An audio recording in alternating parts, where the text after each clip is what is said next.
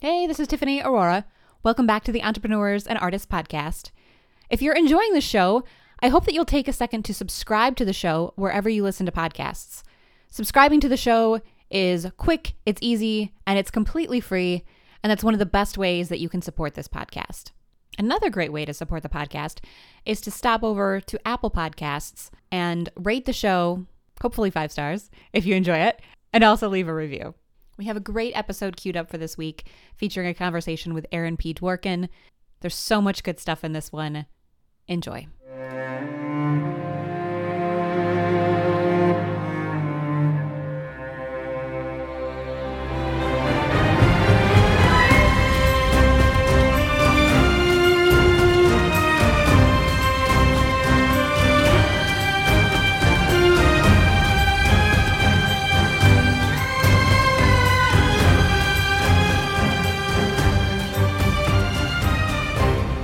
My guest on today's show is Aaron P. Dworkin.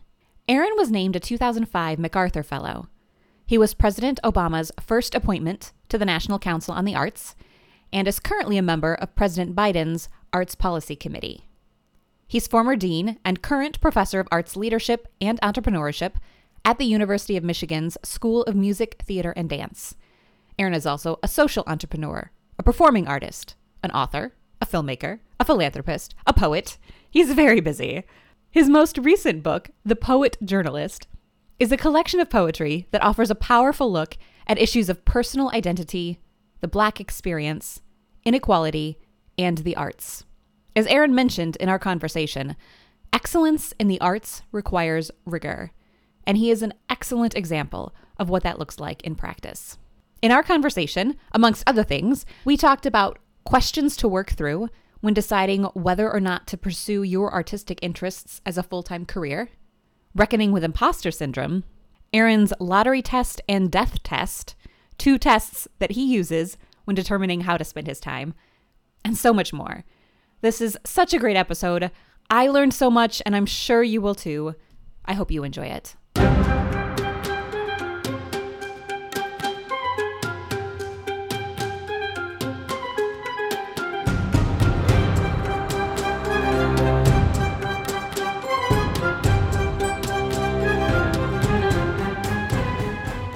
All right. So I am very excited to welcome Aaron Dworkin to today's episode of the Entrepreneurs and Artists Podcast. Aaron, welcome. Thanks for being Thanks.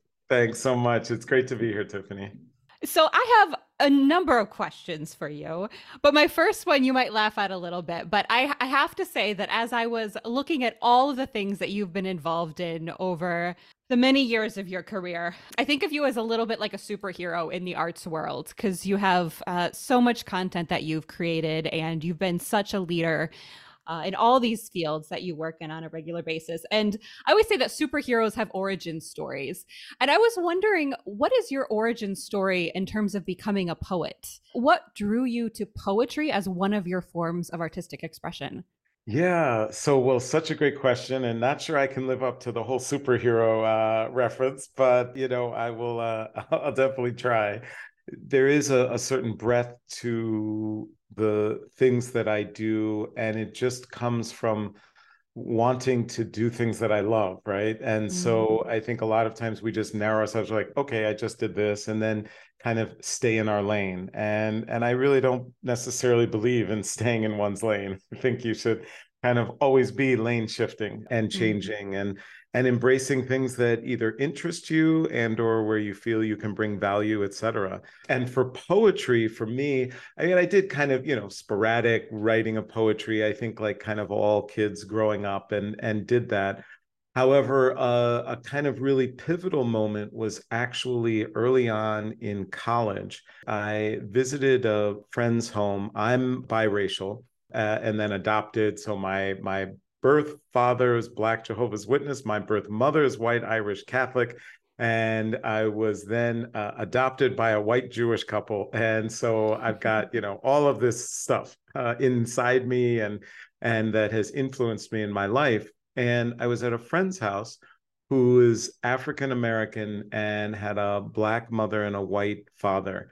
and we ended up talking about kind of being biracial and all of that and and I was really reflecting on in my childhood when other kids would say oh you're not really black because I played the violin or did mm-hmm. whatever you know and and it kind of got me thinking about this idea and it was just you know kind of where a lot of poetry comes from where something I just couldn't get it out of me it was just it's sitting there in my head they said I wasn't really black. And and it wasn't enemies. It wasn't people who didn't like me. It was like my friends who said, "Well, you're not really black." mm-hmm. So I was like, they said I wasn't really black, and I ended up just kind of mulling over that, and and it evolved into a poem over about a week, commenting on how I felt about and kind of doing a kind of reaccount of those experiences, but using the medium of poetry and I found it cathartic.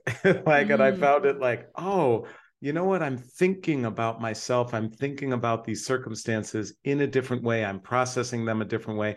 And most importantly, somehow I feel better through this process. And that led to the title poem of my collection of poetry from 20 years ago. They said I wasn't really Black. And that's what kind of put me on the path. And then from that, literally in that ensuing year i then became you know really obsessed and started you know studying more and learning more and exploring more about what styles of poetry how i wanted to write things like that and how i could capture some of these sensibilities and experiences and and emotions and and illustrate them in writing. And so that really began there. And then that began to evolve into a host of things after that collection of poetry to spoken word uh, with classical music, and then I've you know done that for uh, over a decade, and most recently then evolved into this idea that I was thinking about what my poetry was, really aligning it with journalism and kind of commenting on these issues, events,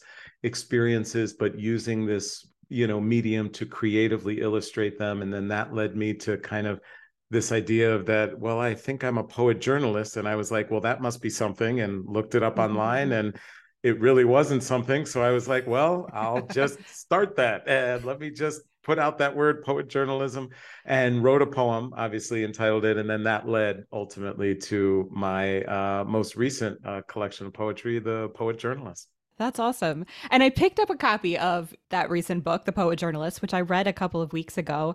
Was there something specific that sparked your desire to release this particular book now? Because there's sections in there on identity, right? On um, on current events. There's you are acting as the poet journalist and using this particular medium to comment on the things that are going on in the world right now what was it that made you want to publish this particular book right now? Yeah, so uh, a couple of things. One, I certainly feel like our our nation, even the world, but especially our nation, is just at a time where the more we can express, talk about, explore these things in our society, I think the better. And so, uh, the and these things kind of just generally define how I view a lot of things in the world, whether it's identity, whether it's Black experience, um, you know, whether it's inequality, et cetera. But then, and and obviously the arts, but also what really helped to fuel it is that over the past couple of years, I had developed these partnerships with various institutions. So I realized I was like, you know, eventually I think I think it's time for another collection of poetry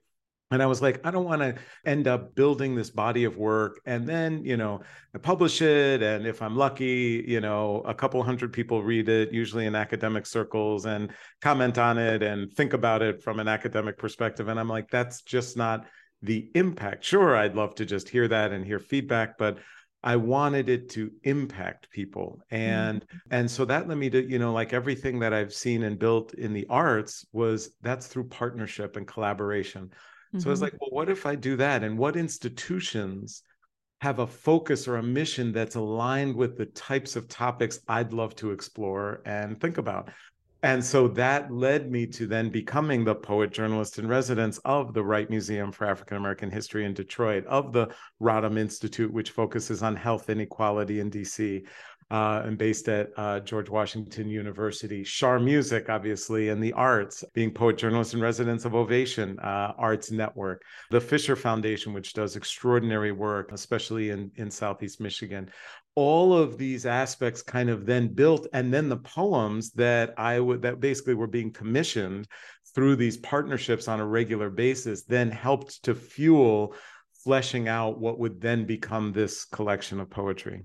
What is your process for writing a new poem? Do you when you know when you come to the blank page, what does that look like? Do you have sort of a vision of where you want to go? Do you have a statement that you're trying to make? Is it more exploratory? I'm I'm a writer. We sometimes use the the phrase like are you a pantser or a plotter? But what what does that process look like for you when you're sitting down with a blank page? Yeah, so great question, and uh, the quick answer is it depends uh, on on a host of things. So when I am, and a and a significant percentage of the poetry I've been doing recently is part of these partnerships. So initially, what comes is a framing from the partner. So, for example, the Rodham Institute shares, you know, we have this particular initiative that we're working on dealing with health inequality east of the Anacostia River and in DC. And, and we'd love for you to do a poem about this community where there have been these health disparities, which was originally the Barry Farm. And so I start with a framing that I know. And so then what I typically will do is uh, research. Mm-hmm. So I research the community, people, all of that. And from all of that, one, I just get a sense, I get an ethos for what's emanating about this, you know, work that's kind of to come into being. Then, on a more pragmatic level, I basically end up kind of drawing a word map. So, as I'm doing my research, there are key words or emotions um, or illustrations that kind of come to light through that process. And through them, I basically create a word map from those that end up being the arsenal that I know I'll utilize in mm. the poem itself. And so then what I have is a general framing, I have an ethos, and then I have some kind of building blocks. And then for me, it's storytelling. And so I start thinking about a particular aspect. And and by the way, this may not be chronological for the poem. So sure. whatever I might start thinking about could be at the beginning, could be at the end. It's just, it's just, I just start now diving into a particular story. So say for the Barry Farm or whatever, and and imagery, and I'm looking at one of the streets and a broken sidewalk. So I just start a journey on that sidewalk? And are there crickets? Are there grasshoppers? Is there grass coming up through the cracks? And what does that reflect? Is there hope in the community? Is the grass coming up through the cracks you know reflect the same color that i see in a child's eyes across the street in a playground strewn with debris or you know? Mm-hmm. so i begin kind of il- illustrative journey that i take and then I begin to do all that. And ultimately, I end up with some type of rough structure for the poem. And then, of course, if I'm constrained in terms of length and things like that. And then, of course, where, where really, I think, you know, poetry happens, which is in the rewrites. So, oh, yeah, of uh, course. Then uh, I end up with a draft, and then I get away from that. So I get away from that for at least 24 hours before I come back to it. And then I go through editing, rewrites, and so on and so forth, and, and begin to really carve out what becomes the ultimate poem. So that's kind of a process when the, it's part of a partnership and there's that framing and really commissioning that that took place. For some of my other poetry, something occurs just in life and or during the day and i immediately capture some aspects of it or th- that needs to become a poem and i encounter it or i quickly jot down some of the cornerstone ideas and then that flows into something again similarly. I always go through ultimately the end editing rewrite process and and so on and so forth. And sorry one other thing that i should say more so with poetry that is not part of my partnerships. But I also sometimes think about the language that I want to use. And in terms of that, whether I want to use more rhythm, more meter, more mm. uh, alliteration, more, you know, what what kind of tools do I feel will best serve what I'm feeling? For mm-hmm. that particular poem and then i make choices about that as i as i'm drafting so i mean it's definitely a process that sounds like it is engaging all of your senses all the time and that i mean that requires an incredible amount of focus and intention and ability to kind of really ground yourself in the moment to be aware of all of those things what what suggestions would you give to other creators and other artists who want to create, who want to take some of those things that you just talked about, some of those practices and habits, maybe the process, and they want to emulate it and sort of try it out for themselves. What suggestions would you give to them for ways to sort of get in that mindset and that space where you can really fully inhabit where you are? Because, I mean, that takes, I would imagine that takes a lot of practice.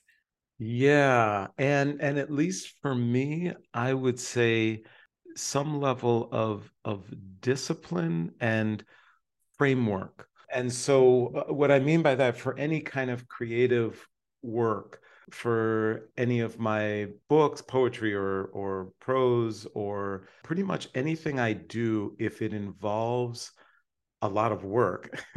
I have to have a framework. Otherwise, I don't get it done. Right. So the number of writers who I've talked with who are, you know, on their first novel. Oh, right, um, right. Right. Or, you know, or or whatever. Well, you know, I'm struggling at, you know, 5,000 or 10,000 words or whatever, is that I I I at least have never experienced my creativity to express itself in such a way that I can create a final product of something naturally and mm. what i mm. mean by naturally is is without some type of framework or discipline that's um, powerful yep yeah and and i think it's so important for us as as creators to understand that because we want to be like well if it's not natural then you know it's it's just taking away now it's just fake or it's just constructed or you know and mm-hmm. and we have this negative connotation that we assign to things if it just didn't flow freely or in some way like that and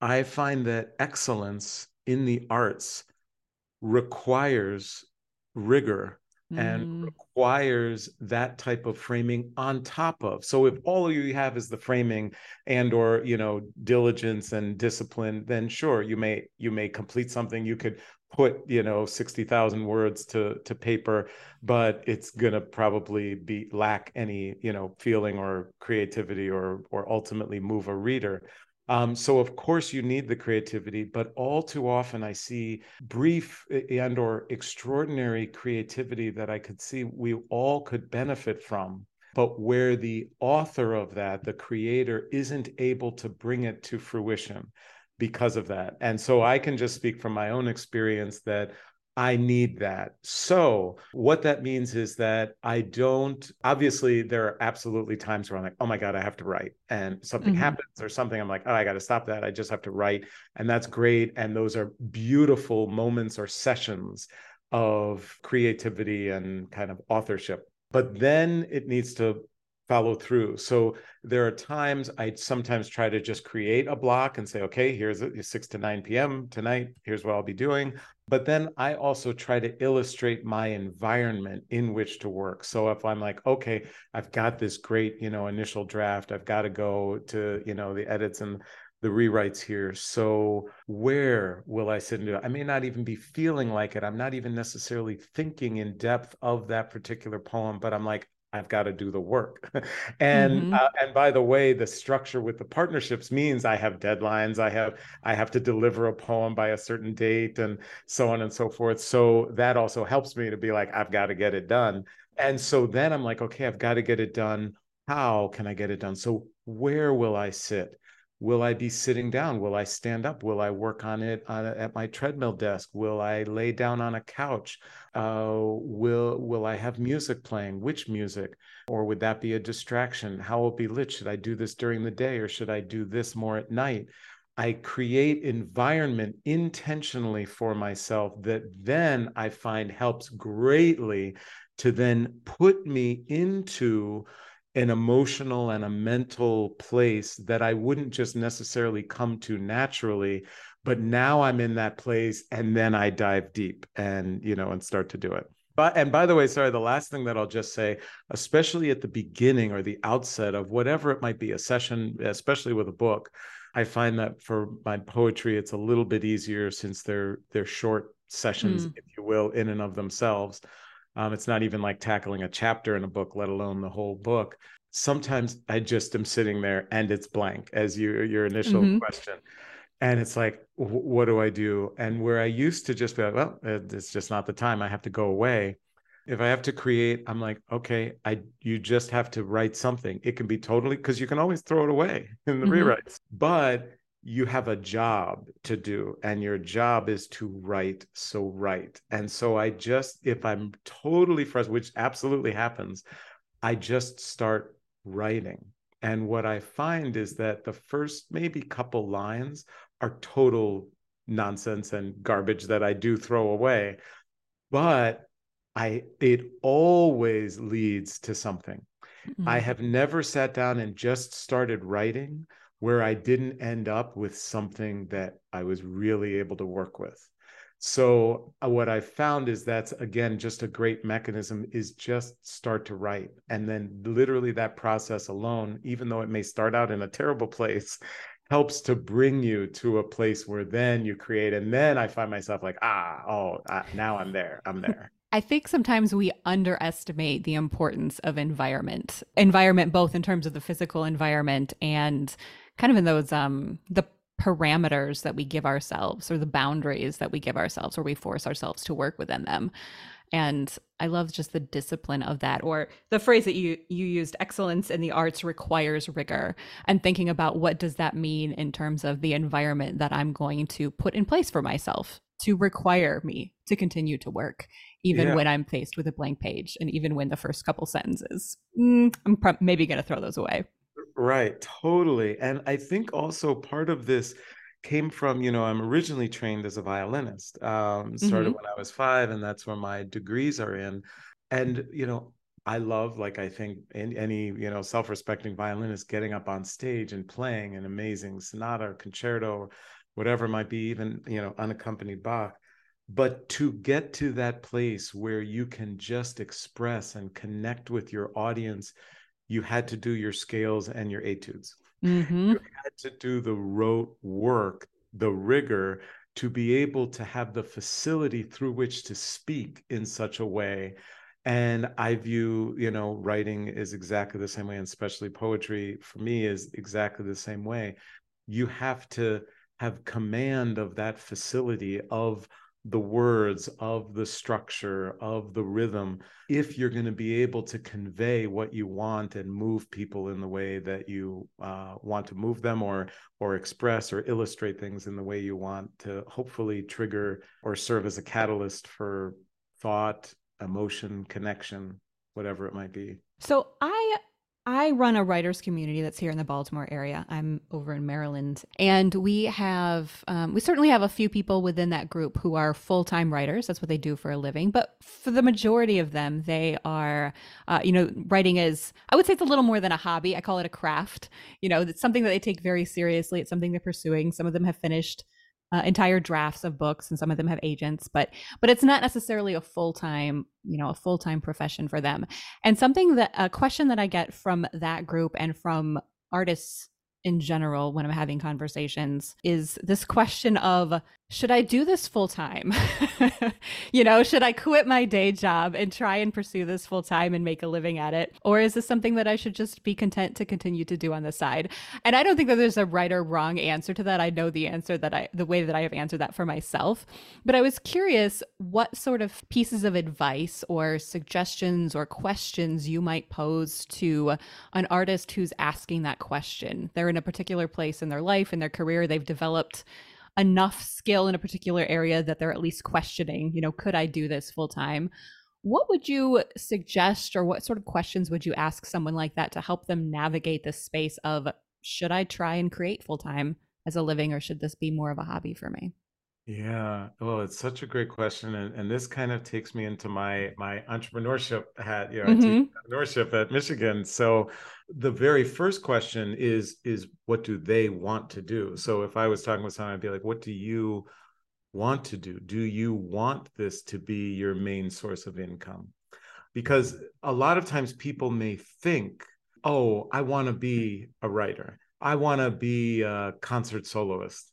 And then I'm like, okay, so let's just walk through that. So first it's is this what you really want to be? And then it's okay, let's just walk through what that looks like typically as we understand it. So for a concert soloist, if you're going to be successful and that be your main income, you'll be on the road 200 days maybe or more in a year. You'll spend most of your time alone in hotels and or practicing uh, you know interspersed rarely by half an hour to an hour on stage soloing with an orchestra and then going to receptions with donors afterwards and then going back to your hotel and moving on to the next town. So it's understand a writer obviously sitting and being alone often for a long you know long periods of time. So it's not just do you like and do you do you like the idea of being a writer and making your income from but now that we actually lay that out do you actually want that life? So that's mm. 1st mm-hmm. um, and then if someone's like yes absolutely then my first thing is well then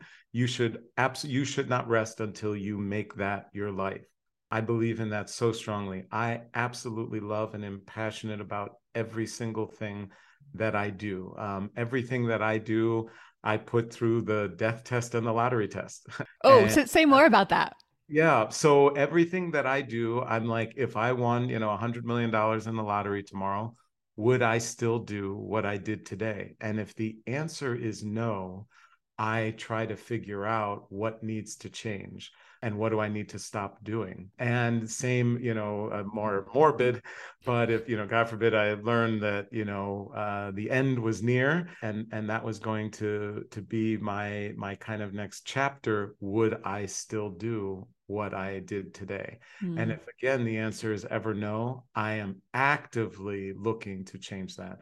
So everything that I do meets the my lottery and death test. So to say that, I say that I absolutely really mean it when I share that if that's what you want to be doing, if that's what you would do if you won the lottery, then you should strive to do that. So those are kind of that's the first couple of steps. Then it is okay, now entrepreneurship. So I know I want to be a writer and I want my main income to come from that. Okay, how do I make that happen? So, first, how much income do I actually need? To be comfortable, let's just say hypothetically that's $100,000 a year. So I need $100,000 a year. So that's what I have to earn.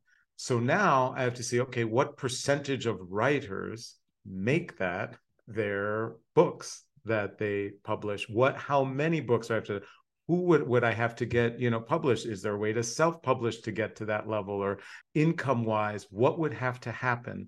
And then understanding the mechanics behind that. What percentage of writers okay what's where's my experience level?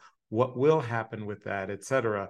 And then looking to see okay how can i go about doing that? And do i have to be innovative to try to find a way? Because like any industry there are either barriers gatekeepers et cetera in the publishing world how are you going to go about doing that? So if i'm just specifically in poetry does it mean i have to you know get in a mm-hmm. couple of journals here or i have to you know get a particular poem here or i have to get one particular award before then i do this and then okay what's the time frame in which that will occur and right so on and so forth. So you can lay out all of those things and then see how do i map my way?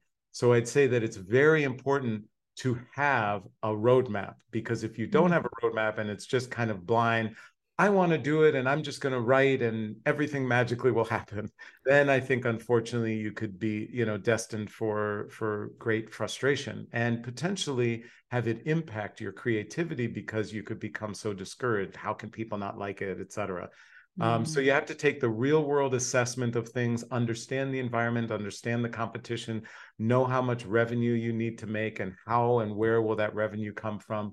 And then I where I think is just where things can thrive is in innovation. Some of the most highly compensated poets that at least I know, especially in terms of volume, are Insta poets and poets who are doing a whole lot on Instagram, which many traditional people and, and writers in poetry don't like, don't wouldn't even probably call it poetry or whatever. And there's all of these divisions. And I want to get into any creative arguments about that because I think creativity is creativity. And if you move and connect with people, power to you, and you're utilizing an extraordinary, extraordinary medium. It mm-hmm. may be different and in a different style than others do, but ultimately you're bringing that impact and i've the same happens for people who say oh about classical you know instrumentalists versus if they take that like say violinists who've then gone into you know pop music or other things and so on and so forth. So to me i think you know art is you know in the in the eye of the beholder and the person performing and if both are happy you know uh, a lot of others like to hate. But the point being that a lot of those insta poets are very innovative. Mm-hmm. have found extraordinary innovative ways to generate revenue based on their poetry. And and most importantly have found an audience yeah. for their poetry. So um so anyway all of that to say that i think that ultimately do you actually want to? Is it a life you want to lead and then take a real world hard fact based assessment of what will lead me to that. How do i then build a roadmap and then be innovative and do the work to be frank to then actually realize that? And by the way too that's where you know for example the bulk of of the part of my life in terms of of revenue that comes from writing hasn't come from the publishing of the books. I would love to, and I would love for more people to buy uh, mm-hmm. Poetjournalist, but the regular, consistent revenue comes through my partnerships and their specific constituencies who experience my poetry in a different way, often spoken word, than uh, what those who read my books do. And, and, they do both, but ultimately you make so little money per book that you just have to sell yeah. so many for yeah. revenue to in any way make sense. Um, so it's really tough. But to me, again, by the way, sorry, this is the last thing I'll say. I know I'm rambling on this, but so important because people can realize their dreams by being able to do what they want and have that create income for them. Mm-hmm. Is that I've found for almost everything I do in life, it's a portfolio of it. Yeah, that's so important. So it's not just, oh, let me publish a book. It's, oh, are there commissions? Oh, are there partnerships that I can develop? Oh, are there speaking engagements associated with that? Oh, is there shows or right? So so you you put together a portfolio of revenue, but it's all generated from this creative work that you're bringing to bear. Yeah. So, quick side note: um, we will have the uh, a link to uh, for listeners to be able to buy the Poetjournalist. We will have a link for that in the show notes. So make sure uh, make sure after you're done with the episode that you jump on that link and, and go over and purchase the book. Great. Um, awesome. Awesome. Available hard copy and paperback exactly exactly i have the paperback version it's wonderful um, and i did read i read it front to back in in two sittings and it was it it was both encouraging and it challenged me which is one of the things that i personally love i love art that challenges me challenges me to think deeper or think in a different way or um, just see the world in a different way. And it definitely did that. So, five stars, highly, highly recommend it. Thank you. Thank you so much, especially coming from you. That's, I just, I, that deeply, deeply uh, appreciate that. And it means a huge uh, amount to me. And if I can also just add to that, uh, Tiffany, that there's one of the things that at least I love, this is just on the creative piece of things, is that, you know, when I do poems, I also share them with a few people before I finalize them mm. to get back. And mm-hmm. what I love with certain poems is that some people, I don't want to say it's a more surfacey, but they experience it just right on, if you will, the kind of top level. They mm-hmm. experience mm-hmm. it, they like it. When I ask them about it or what it meant, they kind of experience these big picture things and feelings from it. But of course, with most poetry, right, there's all of these you know, references or things mm-hmm. like that that we may have put into it, and like, oh, but they didn't get that, or they didn't see that, or and, yeah. and then other people where they go way deep and they like pull out all these things, or they read them a couple times and they're like, oh, but I see this, and you're like, but I love that differential, you know, just like mm. kind of visual art. I love having a spectrum of the way that people could experience a particular poem that I write. Well, it speaks to the layers that are there, right? And the depth that is there. The fact that someone can go back and read it multiple times and and glean even more from it and have a different experience each time. Definitely. For sure. Um, I want to jump back to what you mentioned earlier about building a portfolio of work. So one one of the reasons that I started this particular podcast talking to both entrepreneurs and artists is that I I often find with artists that uh, not with all of them, but certainly with some of them, there's almost a reticence to ask people to buy their work sometimes. There can be um, there can be a little bit of either embarrassment or shame over the fact that they need to make money to be able to continue to produce work. And um, and i think i think that there is nothing wrong with ambition provided you know that you continue to live life with integrity and and that you're producing work that you're proud of that you want to put out into the world. I don't know exactly what my question is but i guess i'm wondering if you could just speak a little bit to to artists who might be struggling a little bit with sort of claiming their space and learning that it is okay to do work and say and and ask people to to buy it. you know, they may or may not. You're not pushing it down anybody's throat, but you know, you you're producing something that you love, you're producing something that is important to you and and for a lot of art that finds its audience and it resonates with them and the thing is that really good art it changes the person who experiences it right and it um it opens something within them. It allows them to to step into the world and to to feel seen even. And so really beautiful art is absolutely worth paying for but a lot of people struggle with that. So could you maybe just talk a little bit to that? Absolutely. First thing i would say is that you know again unless someone in your family has won that 100 million dollar uh, lottery and you need to earn money you need to promote your creative product. In addition, if you are happy being the only person who experiences the impact of your creative work, great, and you don't need the income, then don't promote your work. But if you want your creative output to impact others, you must self promote your work it's not an mm-hmm. option not to.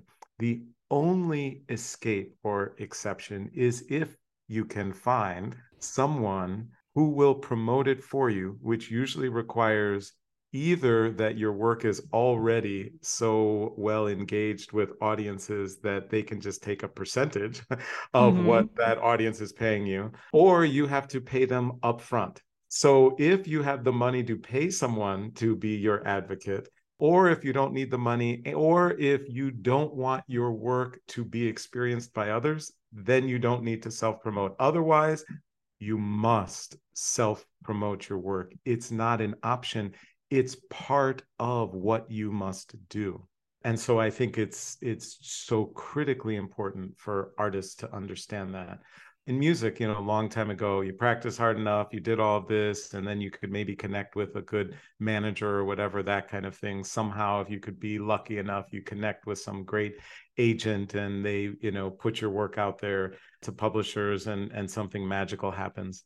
In 99% of cases these days, that world is completely over. And so if you are a creator, you have to actively participate in the dissemination of your creativity.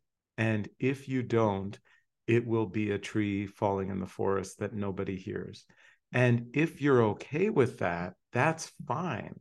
But if you're not, then you must participate. Otherwise, I think that you will end up being filled with a significant level of not just frustration, but being disheartened. It's disheartening when we invest in creative work. We put so much into it and thought and craft and hair, and we feel we know it's of value, and yet it doesn't carry a valuation in society or with others. That's mm-hmm. where that other piece comes in, and we have to realize that that's part of what opens the door to realizing the valuation of what you've created. I know it's crazy to you know, a lot of times artists like valuation of stuff that's like stocks and assets and so on and so forth. And but no, that that when we care about something we've created, when I care about a poem that I have just gone deep into, that's a valuation. I have a valuation of what I've created. So now if I want to realize that, I have to participate in its dissemination. I have to participate in the process that engages others. Ironically, once you kind of begin to do that process, it can build upon itself. You do that initially, and then you get 50 or 100 people online who are connected or like something that you're doing.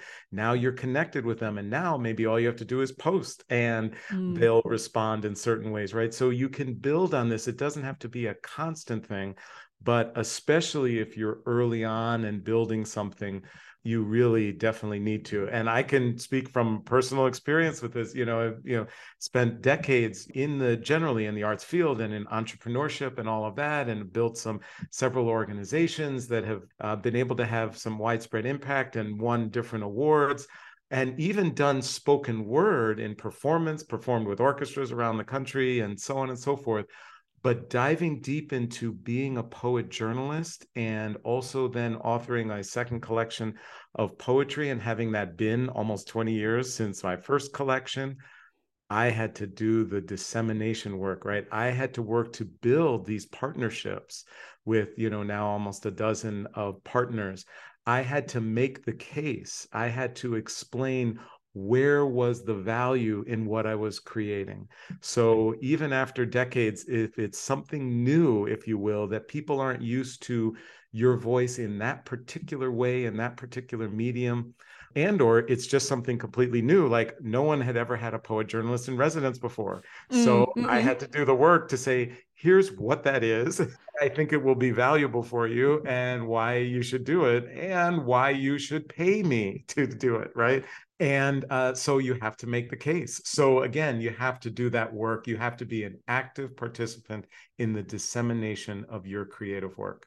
And I think going along with that, you have to fully believe in it yourself, which sounds like a kind of a funny thing to say, but I think sometimes that's something that I also observe is that sometimes an artist they love their work or they love the concept of their work, but they're not quite fully there. They're not fully invested in it in a place where they can convey with 100% certainty and with 100% belief that this this is worth your time, this is worth your attention, this is worth the effort that I've put into it because I believe in it, right? And until we get to the point where we can convey that, like I believe in my own work, it's really hard to convince somebody else to believe in your work.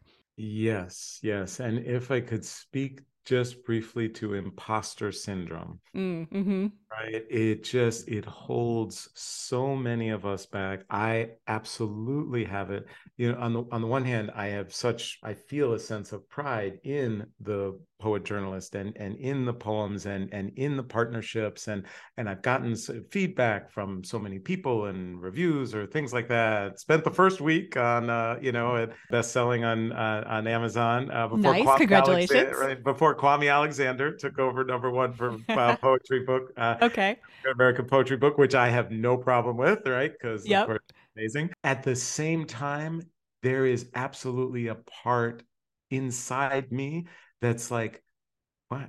What are you doing?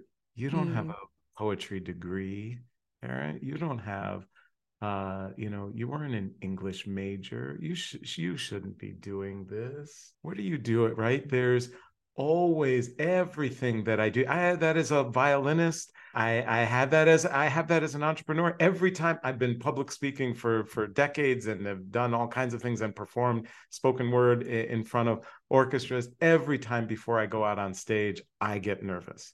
Mm-hmm. Um, and there is a part of me that's in there that absolutely wants to speak and say, "Why? How are you doing? What do you? How why? It doesn't even make sense. There's got to be better people out there. You don't even like deserve this. What's going on? Um, and so the mechanics that i've learned over the years to fight that imposter syndrome um, to focus on the work to focus on the detail and then certain just little physical mechanics that I do too to fight against imposter syndrome is what enables me to kind of celebrate work that's done and then get to like okay how can I just be engaged with this more? Because ultimately that's why I'm doing all this because I just simply love to do it Mm-hmm. right it's it's it's met that you know lottery test and so i encourage just everyone if you feel those feelings of well but i not this or i haven't gotten this accolade from someone or i haven't gotten this particular degree or went to this particular school or whatever. Put all of that aside. Those are affiliations. What really just matters is the work that you create and whether it connects with someone else and someone else is moved, is empowered, is somehow transformed or impacted by something you created out of nothing, which is what writing is or i wouldn't say out of nothing i would say it's reinterpretation of the world around mm. us but in that creation where where there otherwise were not words in that order mm-hmm. um, that you should just do that and do that unabashed and if you believe then in it if you believe it has value share that unabashedly and say i think this might be it may not be for mm-hmm. you but mm-hmm. i'd love for you to engage with it and see and then we can go on this exploration together.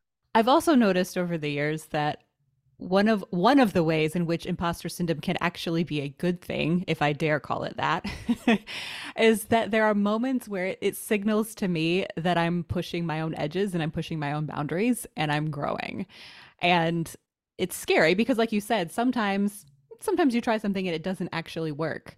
But I think just the very the very fact that that tension does arise, you know, that physical tension in the moment where you think, mm, I don't know, I don't know if I'm fully qualified to do this or not, it can be just a really good indicator that you are growing, that you are pushing your edges, and it's it's just it can be a really good space to be. I think we all need that space from time to time. It would actually be worrisome if we were never in that space. Completely, totally agree. Oh, we haven't mentioned, I don't think we've mentioned your Arts Engine podcast, but do you want to just mention that real quick for our listeners? Absolutely. And anyone can check it out at artsengines.org. And this is a weekly show. Uh, it's released every Saturday, 52 shows a year with uh, 52 unique shows uh, with different guests talking about partnership again. Uh, we partner with over 50 arts organizations, presenters, orchestras, dance companies, service organizations around the country and even around the globe, a couple international and it's the focus is arts administration. So what we wanted to do in this we actually started it during the pandemic so we're in our third year it, where we wanted to focus on who are the engines right? Who are the ones who are actually making arts happen enabling things to happen on the stages and on the screens and all of that and so it's a show focused on arts administrators.